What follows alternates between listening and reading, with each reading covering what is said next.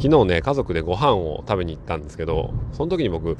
なんかメニューの罠みたいなのに引っかかってたような気がしてまあ厳密に言うとメニューのせいではないんだけども何ていうの自分のこう思い込みっていうものがあったなっていうのを後から気づいたんでちょっとそれを復習がてらお話ししてみたいなと思います。でまあとあるハンバーグハンバーグとかのあのチェーン店ですけど、えー、行ったんですよね、うん、ファミレスみたいなところ。で、まあ、奥さんはカレーカレーがあるからカレーにしようってって。で子供たち2人はお子様ランチみたいな。あれお子様ランチって言いますけど晩ご飯食べる時はお子様まあ、ディナーでもないな。まあどうでもいいんですけどね。で僕は迷ったんですよ。一つがなんかね焼き鳥鶏肉とステーキの定食みたいなのがあったんですよね。うん。ああ美味しそうだな。なんかこうなんかネギ塩みたいな。それ塩っていうキーワードがどうしても気になってああネギ塩いいな。この定食いいなと思っていて。でもう一個前回食べたのにになんかこう、まあ、それもお肉とハンバーグの、えー、セットみたいなのがあったんですよね。でああこれも結構ボリュームあるしせっかく来たからお腹も減ってるしあの鉄板でこうジュ言って出てくるお肉とハンバーグも美味しそうだなと思っていて。で最終的にあのー、子供がボタンを押しちゃったものはピンポーンっつって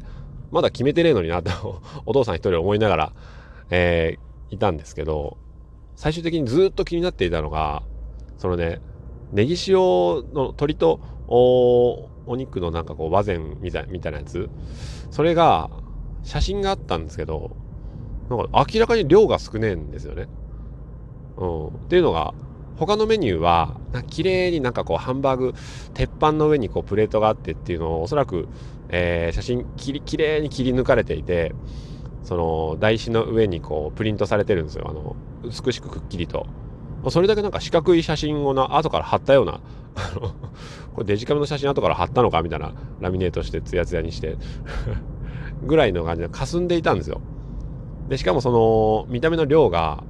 なんか少なか少なく見えたんですよね。うん。少なく見えて結局最終的にそれを頼まなかったんですよ。で頼まなかった最終的に頼まなかった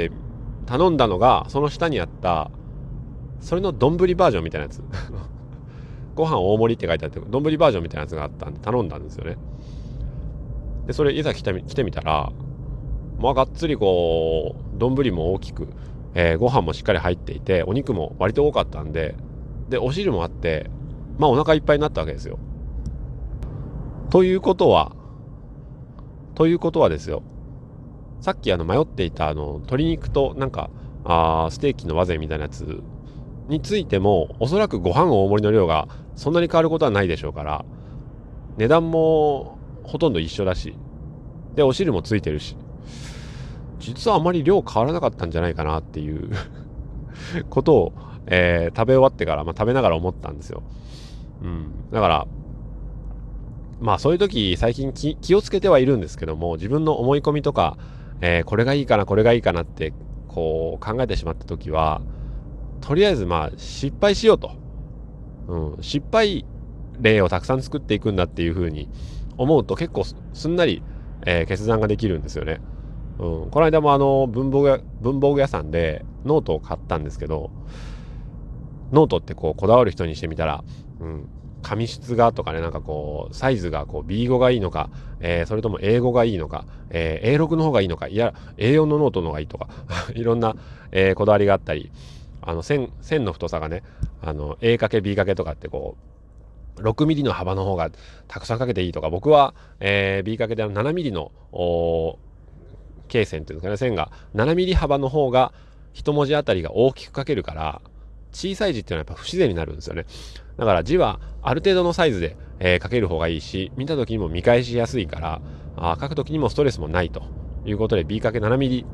ぐらいがいいなと思ったりまあノートってこだわりがあるんですよね。人によって。で僕はそのこだわりをまあいろいろ持ちながらもこの間あの紳士なノートって900円ぐらいするやつアピカ、今は日本、日本ノート株式会社かなんかになってますけど、もともとアピカの、えー、ノートがあるんですね。紳士なノートっていう。それ900円ぐらいするのどうしようかなと思って、これまでもいろんなモレスキン買ったり、えー、なんとかノート、ななんだったかななんかノートいろいろ買って失敗したんですよ。うん。なんかいまいち使えないな、みたいな。あで、その時も、買おうと思って、えー、迷ったんですが、まあ、また考えて、ね、あの、店に買いに来る時間を考えたら、いいかと。迷う時間、1週間取るんだったら早めにそのまま買ってしまって、ああ、失敗したと思ったら買い直せばいいやっていう風に切り替えたんですよね。そしたらすっとやっぱ買うことができて、で、まあノート書いてみたら書き味は良かったわけですよ。うん。あとは、その、使う頻度であったり、えー、書いていく、まあ内容なんですけどもね。うん。まあでもその、それはまた1ページ目にね、せっかくいいノート買ったから、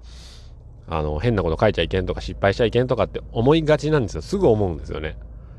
でも、そこも、いや、1ページ目だからこそ、そんなに大それたことを書かないと。ハードル上げないと。うん。1ページ目にね、俺の人生をどうするかみたいなテーマを書いたら、えー、それこそ、そのノートはこう、仰々しいものになってしまうと。うん。そうではなくって、えー、身近でいつも手元に置いていてすぐ使えるノートにしたいということで、えー、1ページ目には、あの、奥さんが新しいフライパンが欲しいと言っていたので、えー、フライパン欲しいって書いたんですよね。で、そのフライパン欲しい案件は、早速ですよ、それから、えー、その日中にフライパンランキングのページを見て、えー、奥さんの方に LINE を送るという作業を完了して、奥さんはそれを見ていましたと。うん。ってなると、話がやっぱ進むんですよね、それ。それについて、見てるよっていうことを、あの、覚えてるよ、俺っていうのを、まあ、妻にこう、お伝えしつつ、えー、自分の中でも、なんか日常いろんな用事があるの、あれしなきゃ、これしなきゃ、みたいな。で、なんだろう、家事に追われて、何かやりたかったことを忘れてないか、みたいな心配が一個なくなるわけですね、そのフライパンによって。で、なおかつノートも、えー、そんなにこう、大層なことじゃなくてもいいんだよっていうことの意味付けにもなってくるので、うん。まあそんなあの、ファミレス的なところで、えー、の失敗から、あやっぱり、うん。まあ失敗してもいいと。とりあえず。うん。間違ってもいい、その、間違うことよりも、えー、よく言うじゃないですか。言うんですかね。あの、間違うことよりもよろしくないのは、失敗を恐れて何もしないことだみたいな。何もしないと何がわかる、わかるかっていうと、何もわからないっていう状態がわかるわけですよね。うん。でも、失敗すると、あ、これは良くなかったらなんで良くなかったのかなっていう。うん。これ、でも昨日は結局失敗しなかったわけですよね。うん。あの、迷った挙句他のものを選んだけど、他のものも結構量がたっぷりあって、えー、多か、美味しかったわけですよ。量の少なさを懸念した私ですけども、量は多かったので、多分もう一個のやつを選んでも失敗しなかっただろうなとは、えー、思いますけど、頼んでみればよかったなとも思いますよね。だから、えー、まあ、なんでしょう。日常の思い込み、うん、自分の中でこう、こうなん、こうじゃないといけないみたいなのがあったら、これはこうあるべきだね。その選択に失敗してはいけないみたいなことがたくさんあると思うんですけども、失敗してもいいと。そんなにこう、重大な決断をするわけじゃないのに、晩ご飯の決断なんか。失敗してもいいと